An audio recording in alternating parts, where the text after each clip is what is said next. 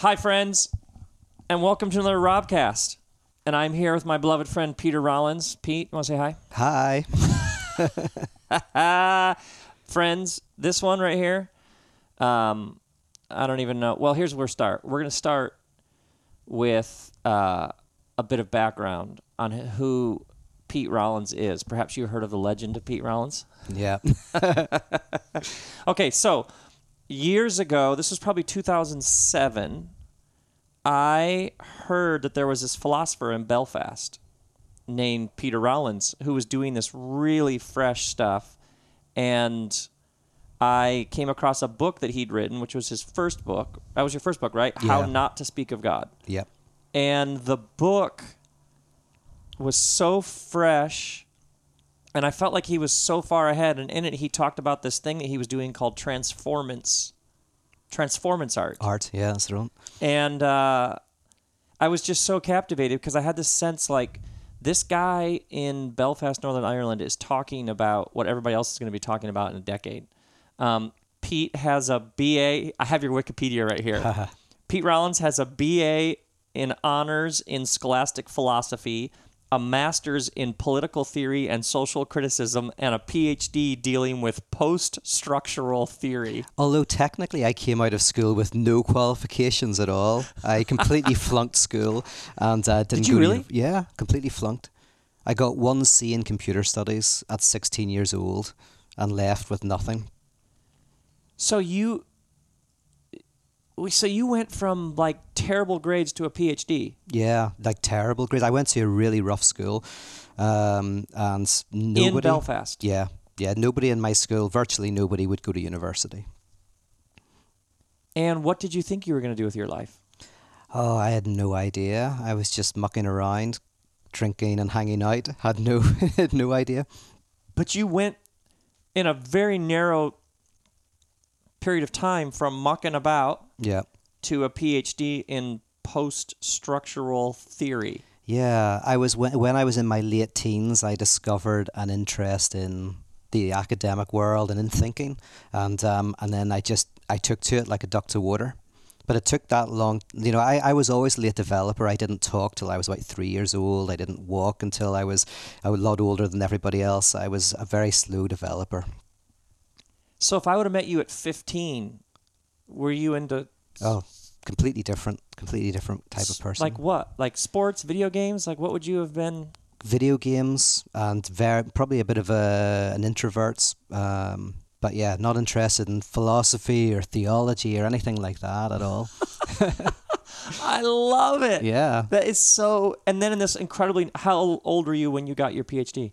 I was uh, 29 maybe in my late 20s. So like a 10 year span. Yeah, so I, I went to university. I, had to do this little course to get me in. Um, and then when I passed that, I did my degree for three years. Uh, I did my master's in a year. I took a year out, and then I did my PhD in three. So What were you? What, if, what were your parents? How were your parents responding to this? Because this was a bit of a turn. Yeah, it was quite funny because they always ex- they they didn't quite believe it. They were very supportive, but every time I would come home, they would say things like, "Oh, you know, have you dropped out of university? Are you still passing your exams?" And I was actually doing quite well, and. Uh, I think they were always surprised. So when I got my degree, they were very shocked, and then the masters, they were very shocked, and then the PhD, they were very shocked. So all the way through, I think they, they felt, is this really the same Peter that that we that we know? Yeah. Amazing. Okay, so I read this book by this Irish philosopher, and I and I'm so sort of I have to learn everything I can from this man. So I was going to be in Dublin, and I tracked your email down somehow, yeah. and I email Pete, and I say if I was in Belfast, if I could get to Belfast, could we have lunch together or something? Yep. So I show up at the train station in Belfast. I'm very surprised at this, by the way. I asked uh, Rob, you know, why, why are you here in Belfast? And you're like, I'm here to see you. And I'm thinking, in Belfast, people don't cross the street to see me, let alone come up from Dublin or come over from America. So I was very shocked. I only realised at the train station that you were actually there to talk to me. I was there to talk to you. Yeah. This was the summer. This was July of 2008, and I think we talked for two or three days straight. Yeah, it just kept going. That's funny. It was initially a lunch that turned into like three I days. think I literally stayed for a while.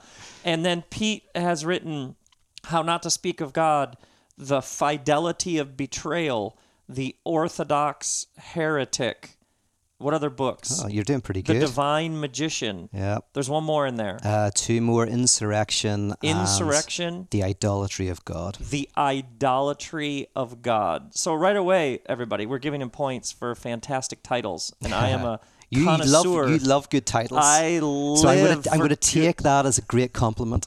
Absolutely, a good title for me is just pure joy. Um, and how when like let's say you meet somebody on an airplane and they say, "Tell me about your work," or "What is your work rooted in?" or "What are you trying to do?" or "What?" How do you explain to people your work? Whew, that it, it chops and changes. But Yes. at the moment, what I would say is that many of us live under the tyranny of seeking certainty and satisfaction, the tyranny of happiness. That in our society, we're free to pursue our, our highest pleasure. But actually, what we need is the freedom from the pursuit of our highest pleasure, the freedom from the pursuit of certainty and satisfaction, to embrace unknowing, to embrace not having. And um, so, my work is partly about exploring why we're so obsessed with wanting the answers and wanting something that will satisfy our soul. By the way, that's not just in religion, that's in the secular world. If you want to hear a sermon about living forever, uh, getting rid of your flesh and transcending into the heavens where you will know all things, you don't go to the Baptist church, you go to a TED talk, right? You know, you, you, you, if you want if you want to find pastors and preachers of, of perfection, go to LA, Vegas. Those people, every corner, someone's saying you can have happiness if you take ayahuasca or if you win the lottery or if you get famous. And so my work is about exploring how we we fall for this and we want this, uh, but also how we can free ourselves from it and learn to have a much healthier form of life, not just as individuals, but actually as societies as well. And this is what so inspires me about so much of your work is there is this passion and drive to help people be healthier. Yeah.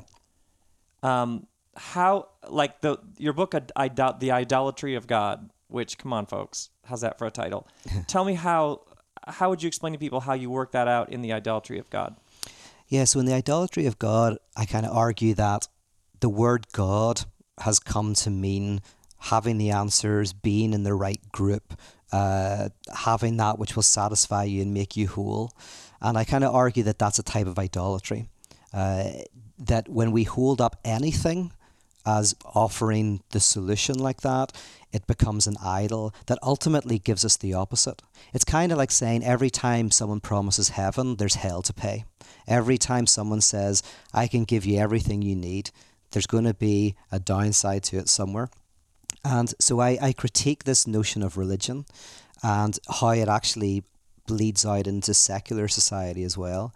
And then I try to offer up a very different understanding of faith, one that is about uh, being comfortable with complexity, with ambiguity, with unknowing, one that has a space for sadness as well as joy, for the low times as well as the good times.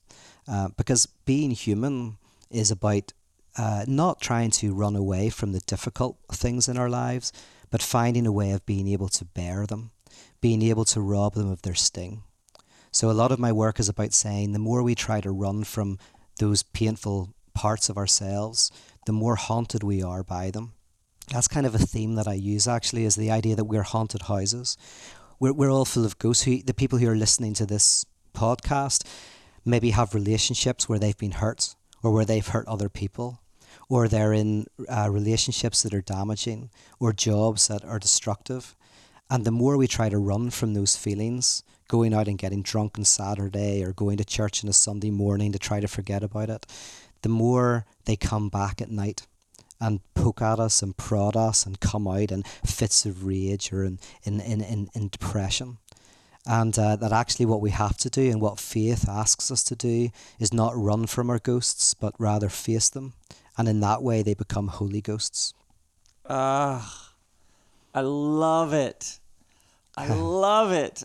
Uh, When when I've heard you talk about how a ghost, something from your past, something that's a wound, a uh, something you've been holding down, it uh, when you face it, acknowledge it, shine the light on it, embrace it, live with it. It becomes a holy ghost. Yeah. But otherwise, it becomes something else. A poltergeist. Absolutely. I mean, my analogy for this is uh, Scooby Doo, right? Scooby Doo is is a genius. I'm actually writing a book about this at the moment where I Are use really? Scooby Doo. Yeah. Uh, the, the, the first section is called Fulfilling Your Dreams, a horror story. the idea being that, I mean, I love the New Age saying, fulfill your dreams, uh, but you know, I go like, definitely fulfill your dreams so that you can experience the abject horror of them, so that you can experience the fact that they don't work. that, if your dream is to have millions of dollars, yeah, get it. So you realize how, how impotent it is. But the thing about Scooby Doo is Scooby Doo starts off as a horror story, right? And what I say in, in life, we, we can experience that kind of horror, right? Uh, things are difficult in our lives. And then we realize it's a ghost story. So actually, in Scooby Doo, they, they start off in like some haunted mansion, and there are these ghosts and ghouls and monsters. So there there's this haunted aspect. But then we discover it's actually a detective story, that the ghosts really hide something very material and concrete, a crime. Somebody's trying to scare everybody away so that they can have the hidden treasure for themselves. And so my argument is that that we as human beings need to look at the difficult parts of our lives, realize that we're haunted by ghosts, but then be detectives and work out that those ghosts are connected to very very real parts of our lives that we're not looking at that we have to deal with. And if we go through those three phases uh, and, and, and, and work through those painful parts of our lives then there's something beautiful at the other side of this. And by the way i mean this as politically as well that whole societies that say we are the city on the hill, we are per- we are perfect, things are good. We're exceptional. We're We're, the greatest nation on earth. We're a chosen nation. We're whatever. Exactly. If you, if you have a society that does that, then the darkness is hidden. It's pushed away, and it comes out in explosions of violence, in racism or in sexism or in all sorts of other ways. And actually, part of a healthy society is is actually looking at those difficult and dark parts of your past and your history and of your present. Bring them to the light of day, wrestle with them and look at them. And that very act will help heal society and help create a healthier society. How did so true? How did you in studying philosophy how did which I know for many people philosophy I know it's not, but for many people it's like that's abstract big ideas from Europeans over the past 500 years or 2000 years yeah. or whatever. How did it your work take you into such personal depths? Yeah, I mean, philosophy used to be a technology. Uh, it was called a technology of the self. So, in the earliest days of philosophy, it was about transforming yourself. Uh, so, Socrates was this person who walked around and caused all manner of problems because he questioned things. He he challenged people, uh, not because he wanted to sit down and have an abstract conversation, but f- because he wanted real transformation. And in fact, he was brought into court and he was condemned to die. And before they pronounced sentence on him, they said, "If if you were us, uh, what would you what what would your judgment be? You know, how should we punish you?" And he said, "You should give me free food and free wine for life." He said, "Because that's what I sorry, because he said I am I am a thorn in the side, and that's what society needs." But they didn't take his advice; they executed him. Um, so for me, philosophy fundamentally has always been a technology, a way of transforming society and individuals. And that's why I went into philosophy late. You know, I said I came out of school with no qualifications. I was in Belfast where I was seeing violence everywhere. I was seeing people being destroyed by uh, religious and political notions. And so I started studying philosophy concretely to see if it could have anything positive to say in that environment. That's why I've never I've never been I've never taught in a university. I mean, I teach in universities occasionally, but I've never worked for a university because for me, philosophy is not something that you study in university. It's something that should be studied and explored in real life. So I know for for many people, uh, when they think of Belfast, they think of the Troubles, Yeah. the '80s, the '90s, the images that we saw on television. I remember when I was there with you, you took me to sort of the center of the city, where that side of the street is that group, and that side of the street is that group, Catholics, Protestants.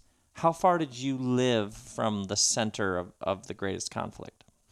Uh, so I grew up um, a few miles from the real tough place, and a few miles doesn't sound like much, but actually in Northern Ireland, you know, you could live on one street and there'd be you know daily uh, you know bomb scares and checkpoints, and one street over would be relatively calm. Really? Yeah, but but then I moved into an area called the village and lived uh, some of my adult life there, and that was a an estate. That was a more violent area, so I saw firsthand, you know, what it was like to live, you know, with with constant fear, constant intimidation, uh, with violence on the streets, rioting, uh, all of that. And that was walk out the front door, turn left, turn right, and there are beatings, checkpoints, m- militia coming down. I mean, is it that sort of? What's it like? Well, occasionally. I mean, I do remember one time cycling down the road, and I came to a police block, and uh, I was like, "No, I live, I live in that house over there," and so they let me through the police block. And you're cycling through a riot, and then I remember getting into my house and turning on the TV, and I could see a picture of my house from a helicopter. Was like, Really? This is very surreal." Yeah, but that that was very occasional. That wasn't that wasn't common, but there, there were strange, surreal moments like that. And so and and so your work in many ways began with why is this the way it is? Mm-hmm. and how could this be made better? What are the underlying currents that have created this world that I come from? Yeah, and and for me, Belfast was simply a extreme form of universal problems.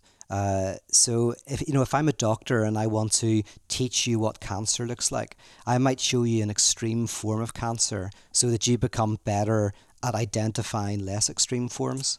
So, the for- more broad it is, the easier it is to spot the different components. So, So, that Belfast, when it it becomes was- more smaller and concentrated, you can do your work. Exactly. Well, it- Belfast became a, a the place where I saw how religion and politics and and and and, and can can divide people, and I saw how walls could be built between communities, and to be honest, that became a a very particular circumstance that I think described problems that we see all over the world. Ah, got it. Now, you start this group called Icon, Yeah. which I had heard about. And it's like a gathering. Do you want some water? Yeah. Um, and I remember reading about some of the things you were doing with Icon, Yeah. like the one on the end of the world. Oh yes, yes. How do um, you explain what Icon was and uh, what you were doing with that? Yeah, so Icon became a space where we really tried to um, critique our religious backgrounds. We it was a place of disruption. It was a place where you went and through ritual and poetry and music and art, you tried to uh, interrogate the deepest parts of yourself and and ultimately, you know, I'm talking about ghosts, where I'm saying, you know, we're all haunted. And if we push those ghosts down, they come out in terrible ways. So, for example, in a family, if, if there's something has happened, a death of someone in the, in the family, and nobody talks about it, and everybody pretends that everything's fine, then then it comes out in other ways. Uh, you can you can tell, and it's called symptoms.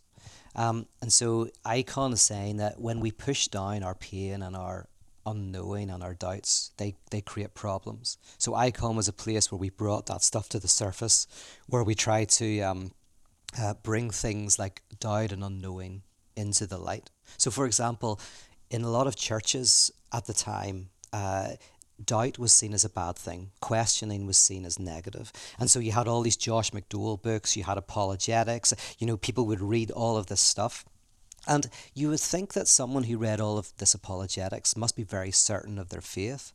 But actually, if you were certain about your faith, you wouldn't really have to read all of that stuff. what what it generally hinted at is actually that you had lots of doubts in you, but you couldn't bring them to the surface. Hence, you obsessively read all of this apologetics. So in Icon, we created a space where we said, not that you should ask questions or have doubts, but actually, you already do have questions and doubts. Let's bring that up and, uh, and, and not try to deny it. And so, so that's that was the underlying motivation for a lot of what we did. Tell me, um, the the end of the world. You did one on the end of the world. So I would go to this pub where there would yeah. be an icon gathering, but I remember you telling me about the end of the world one, which one was it? Where you were having like a singer or something who didn't show. Oh yes, that's right. That's right. We did a we did this gathering. Oh, yeah. folks, you're gonna love this. By the way, that's I just have right. to say. I do. I do. I did like this one. So eh, yeah, every month was very different. It was an immersive experience. We called it transformance art because it was like performance art, but with the idea that you would be transformed. And so this this one, yeah, on the end of the world, we had this well-known musician playing, a well-known speaker who was going to be there and uh, we had but we were running late. We were always running late in icon and we were setting up. So we had everybody stand outside while we were setting it up and we're saying listen we're going to start any time now uh, you know any time and then eventually we brought people in and we said okay another five minutes we're doing sound checks and we did all of that uh, the musician was going through the song list the speaker was getting the, the pulpit ready and there are all these images of people waiting at bus stops and this kind of thing. And somebody every five minutes would get up and say, "Listen, we're still waiting for someone to arrive here. We're still waiting for things to to to be finished. So we'll start any time now." Um, and eventually, what people realized, because the service was called Second Coming, actually, that was it. It was about the Second Coming, and they began to realize that that this idea that we're going to start any minute, we're just waiting for someone to arrive, was the actual service. So we're, we're sitting there waiting for something, waiting for someone to arrive who never who never arrives, and that that was a way for us to explore the idea of expectancy, of waiting. Um, there's a, a, philosopher Derrida, and he talks about how, um, in in words like democracy and in words like justice there's always a promise of something to come that hasn't arrived yet. So if anyone ever says, justice is here, be very careful because that will become unjust. Every time we try to put justice into action, it, it can be good, but there'll always be something that's not quite just. That's why we're always having to change and develop and, and whatever. And so in this gathering, we were trying to explore how, in words like religion, democracy, love, there's always a promise of something to come. And it never quite comes. It's like the Buddhist idea of if you ever see the Buddha on the road, kill him. In a sense, every time the Buddha concretely appears, it's not the Buddha, it's less than the Buddha. The Buddha is something that you cannot quite grasp, that you're always drawn to. And so, in the same way, Meister Eckhart says every time you say God, you say less than God. There is something in that word that is always ungraspable, always to come. And so, yes, in the second coming, we just explored artistically that kind of notion. I love it.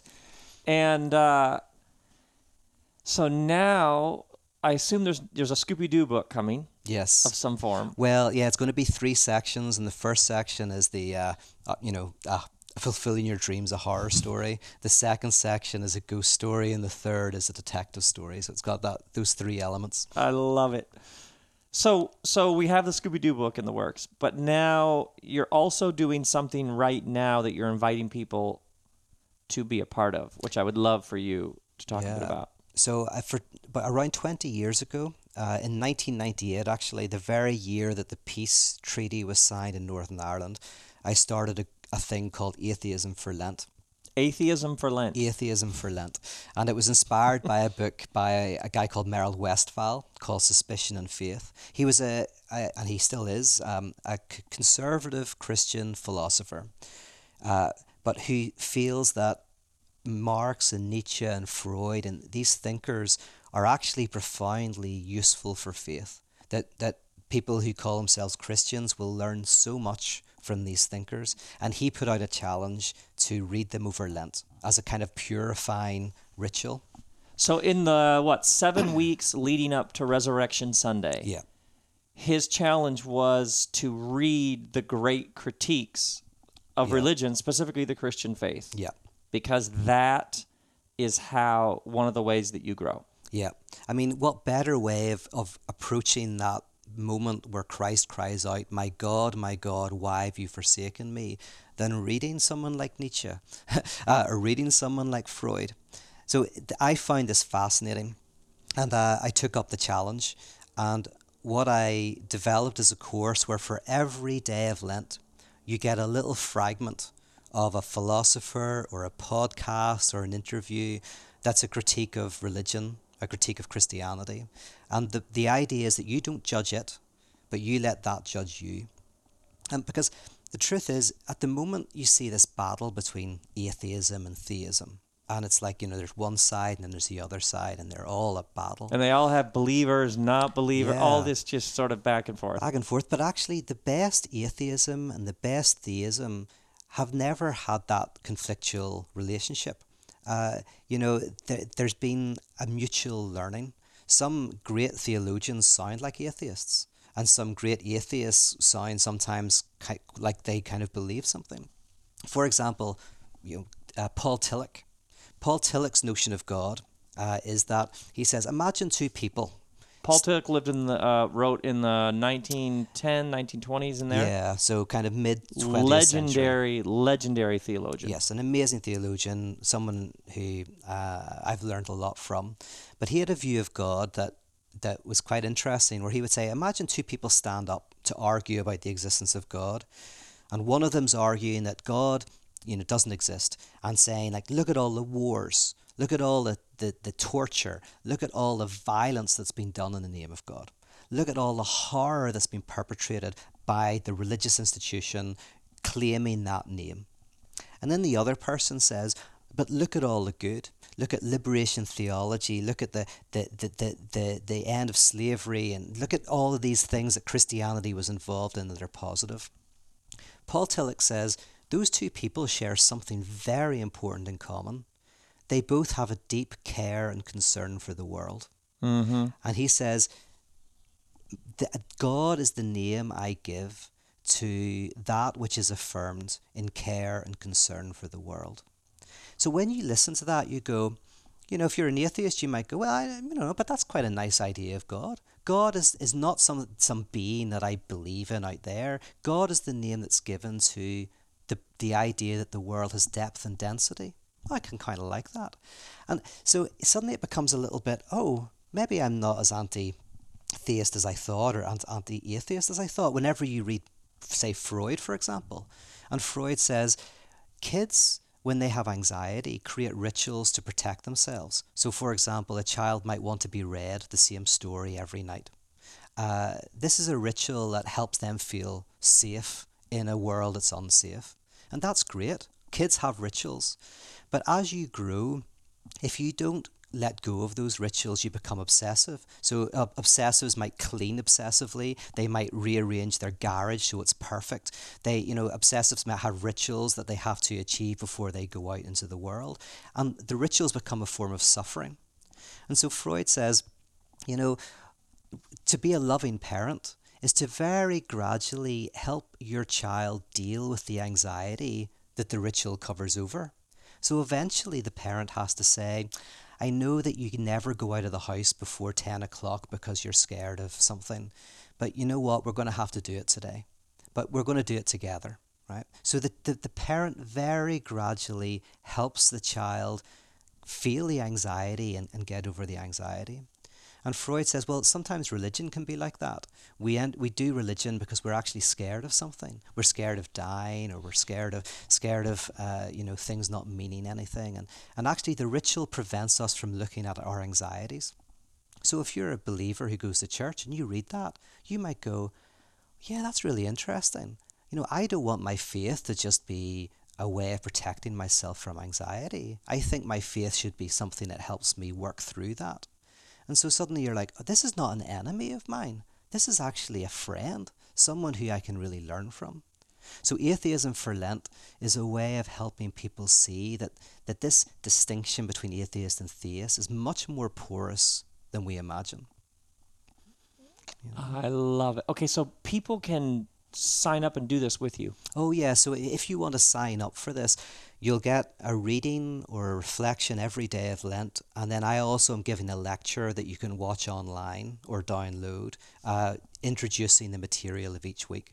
So for three weeks, we'll look at philosophical atheism, from new atheism to kind of Marx and Freud and whatever. And then for three weeks, we'll look at uh, theological atheism. And that's the more weird thing because people say, well, how can you have theological atheism? But uh, some of the mystics sound very atheistic at times when they say things like, every time I say God, I say less than God. Or, or God is that which is greater than I could ever conceive. When you think about those, you go, oh, that's a very strange form of theism mm-hmm. because in a sense it's of saying that or someone says god is affirmed like mother teresa god is affirmed in the orphanages that are built for those who suffer god is affirmed um, in, in the homes that are built for the homeless okay that's a that's an interesting notion of theism that also sounds like an atheist could believe that you know so we're going to explore all of those issues and by the way apart from that the truth is, if you're a pastor and you preach every week and you preach well every week, still on Monday or Tuesday, you might go, I wonder if actually this is just, you know, all made up. Maybe it's just because that's the way I was brought up. Maybe that's because what my parents taught me. Maybe I'm just scared. I don't know. And so, even if you're a believer, there's little bits of atheism in you. Or if you're an atheist, and then every now and again you find yourself, when something goes really well, thanking the something. universe, something, you know. And and then you go, okay, well, yeah, I'm definitely an atheist, but maybe there's a little part of me that's that that believes something. And for me, if we don't make peace with those parts of ourselves, we actually project them onto somebody else and get really angry. So when you see someone who's a theist getting really angry at an atheist, you can often get the impression that maybe they're angry at that little part of themselves they haven't made peace with or if there's an atheist who you know used to be an evangelical Christian and then embraced atheism and they're really angry at evangelicals. It's weird because you'd think that they would really understand that because that's what they grew up with. But sometimes you wonder if just perhaps that little part of themselves they haven't made peace with. It's still in there, and they're not actually angry with that person in front of them. They're angry with that little bit of themselves they haven't they haven't wrestled with. So again, a lot of my work is to say, well, let's not just say there's atheists on one side and there's theists on the other. What if, if you're a theist, there's a little bit of atheism? And if you're an atheist, there might be a little bit of theism. And actually, it's a lot more porous than we than we first thought. Oh, so good. Now I love um, how often you reference Freud. Is oh, the yeah. chicken story from Freud? It's from Žižek who's uh, who follows uh, the Freudian tradition. Yeah, I heard you tell. Can you tell the chicken? I remember you telling the chicken story somewhere live, and the crowd just lost it. They loved it so much. Yeah, well, I'd love to tell it and then give a little commentary. Yeah, actually, because um, yeah, it's very simply. Um, it's a story about a guy who uh, goes into psychoanalysis because he literally thinks he's seed, little bits of seed on the ground.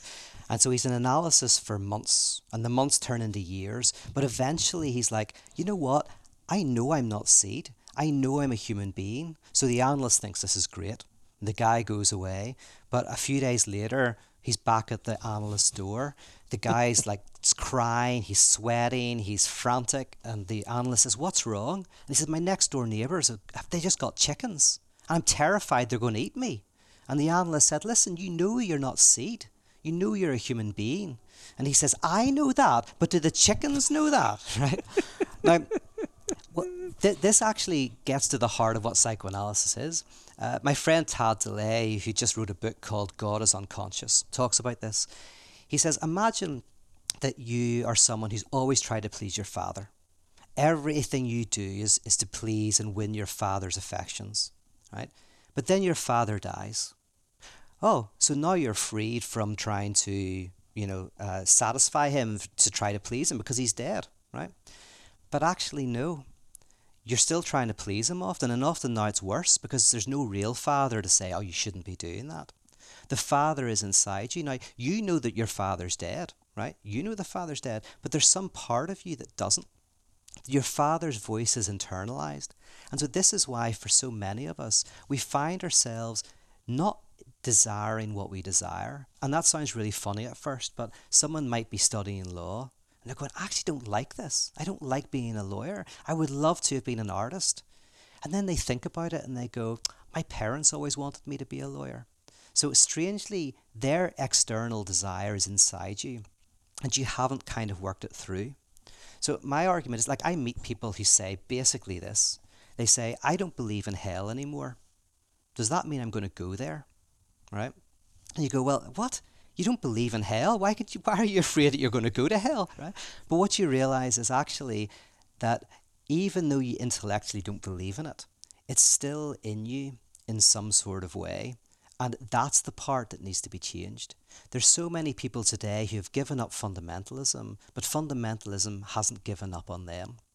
They've given up on certain notions of God, but those notions are still operating. Yes. They're still there. Just like in a society where, like in Northern Ireland, where the peace process meant there was an end of violence and sectarianism, you know, became kind of invisible until there was stress, until there were lack of jobs and lack of money, and then you thought the sectarian sectarianism was gone, but it wasn't.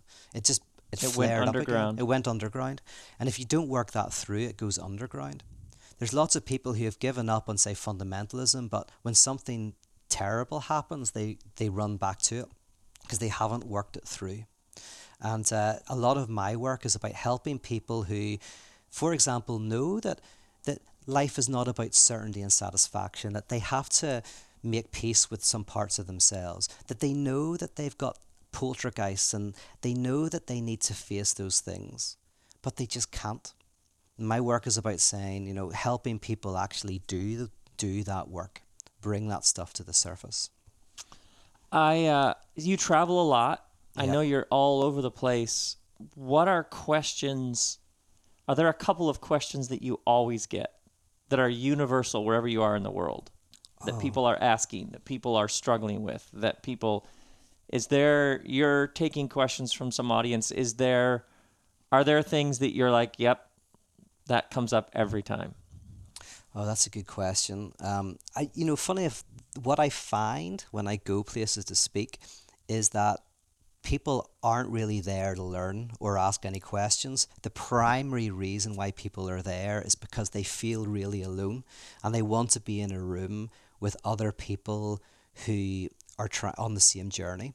Because you know this as well as I do. If you want to get anything of mine, you can get it for free on the internet. You'll find my talks. So, why would you ever come to an event to ask a question? You can send me an email you can find a relevant video on YouTube. so so why why why come? Why do people travel 13 and 14 hours to hear me? They know they're going to hear the same old joke about the chicken, and they, they, they know that you know that they could they could sit at home, comfort of their own home, have a hot cup of cocoa, and watch something on YouTube. Why do people travel to Ireland? I do a little festival in Ireland. Why do people travel there to, to spend four days hanging out with me? Um, it's not about me it's about going, I feel alone. I feel like I'm, I'm starting to question things. I'm starting to question my past. I'm starting to, you know, feel that, you know, there's something else. But I don't have a community of people who are on that same journey. And so when they come to the event, they're there because just for an hour or just for a day, they can feel less alone. And, and I know I've done well, not when I speak well, but when I see that people in the room are making connections. Mm-hmm. That people are making friendships. That people are little a little bit less alone when they walk away than when they walked into the room. That now there is this there is this uh, passion to your work and being your friend. By the way, Pete and I live we live ten minutes away from each yeah, other now in California. Um, do you? There is a joy and a passion and a love of life that undergirds your work. Yeah, I mean, I, I say to people whenever they, what, what do you do for a living? I I generally, one of my answers is I spread doom and despair for cash, right? Because I spread doom and despair for cash. yeah, you know, for or for food, you know, yeah, don't mind, or for drinks. But yeah, like anybody who's read my work can go, oh my goodness, this is like I'm trying to bring existential despair into the world. This is terrible news, right? But my work is going. Actually, what we think of as good news is. You can have the answers. You can be complete. You can escape your suffering. You can run into heaven, right? And I'm saying, no, that's bad news. That's bad news, right? And then the bad news of life is difficult and you don't know the answers. That sounds like terrible news, but I'm saying actually that's really good news. You know, Jean Paul Sartre, the existential philosopher, was once asked, you know, this is such a depressing philosophy, you know, how do you not like die of despair? And Sartre said, I have not had one day of despair in my life. And I thought that was a really interesting answer. That actually, yes, my work is about looking at the dark stuff. It's about looking at the difficult stuff. But the secret is actually that's that's the key to a joyful, fun life. That's why comedians are some of the most kind of depressing, dark people in the world. Talk about talk about death. See, I saw C.S. Lewis recently. Not C.S. Lewis. uh, Louis. Louis C.K. Sorry, C.S. Lewis. Wow. I love that. That's a good one. That's yeah, a, I don't that's know. a good mess up That's right an there. interesting Freudian slip. Yes. No, Louis C.K. Um, I've actually been obsessively listening to uh, talks or uh, audiobooks of C.S. Lewis because I want to do a C.S. Lewis event. So, but Louis C.K. I saw him and he spoke for an hour on death, and I'm like, there's nothing funny about that, except it was hilarious. It was brilliant, and it helped me come to terms with my own death. It helped me feel lighter. And, and so for me, actually, in, in America, the, the true existentialists are in comedy, not in philosophy and comedy. They're the and singer songwriters are the same.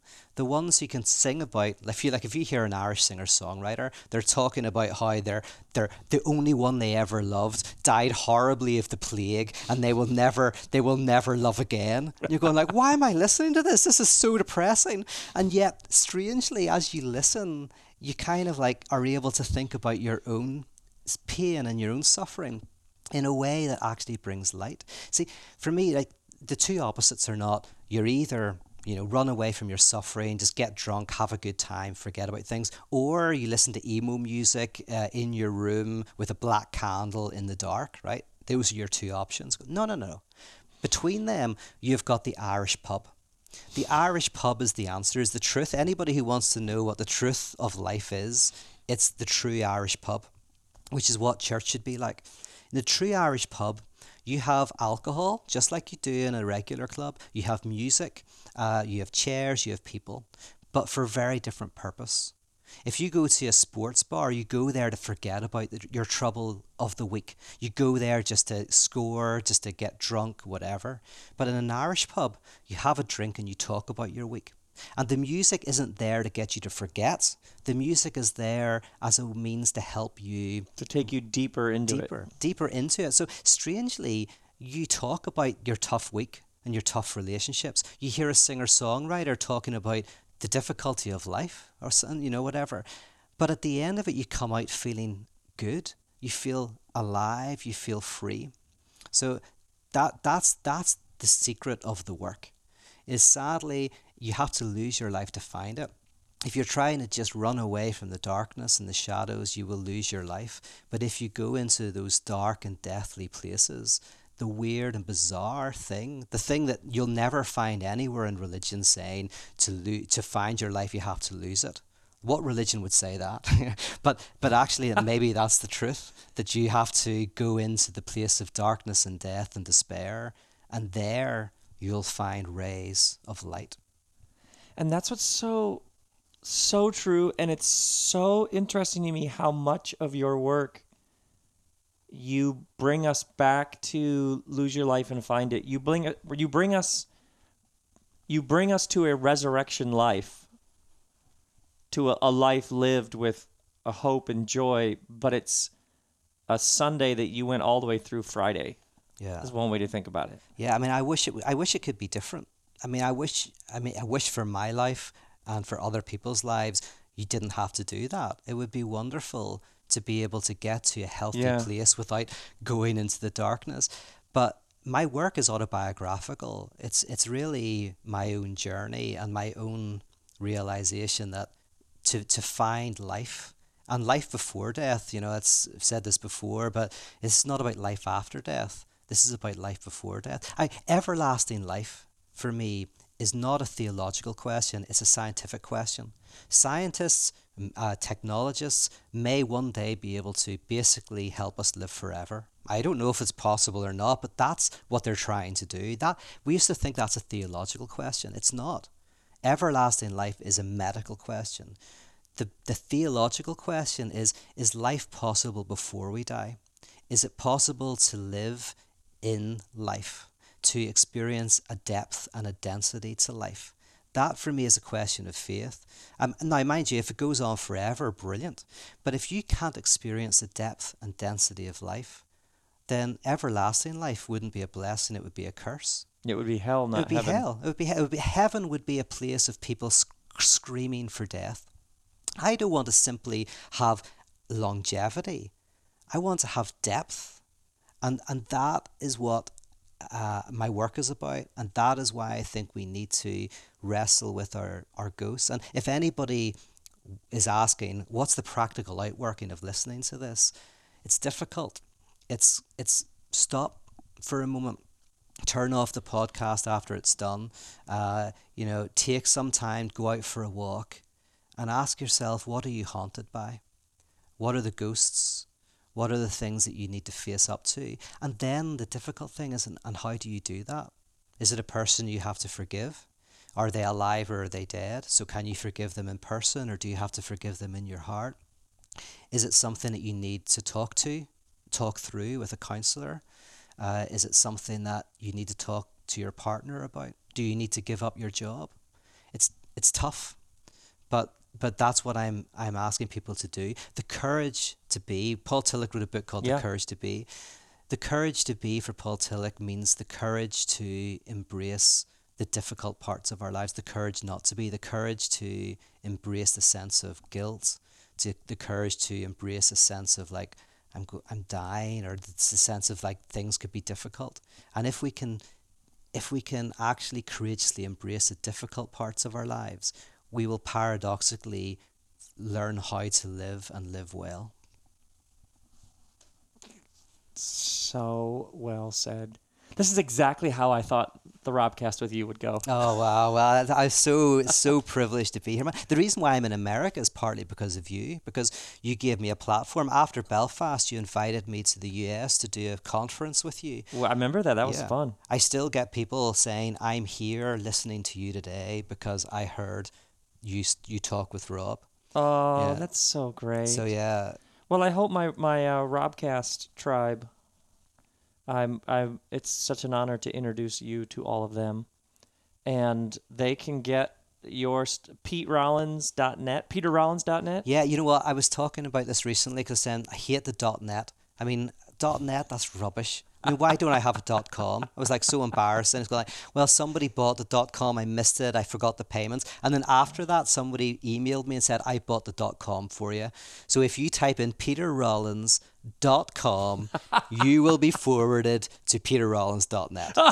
so there you go. That's a win. That that brings certainty and satisfaction to your life. some certainty and satisfaction right there. Right there. Um, and if people uh, want to do atheism for Lent with you, they go Oh, there. yeah. Go there, click on my speaking link, and you'll find it. And you can join anytime, even if you're join a few days or a week into Lent.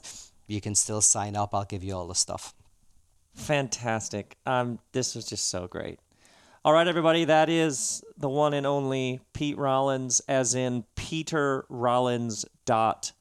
Um, Uh, grace and peace, everyone.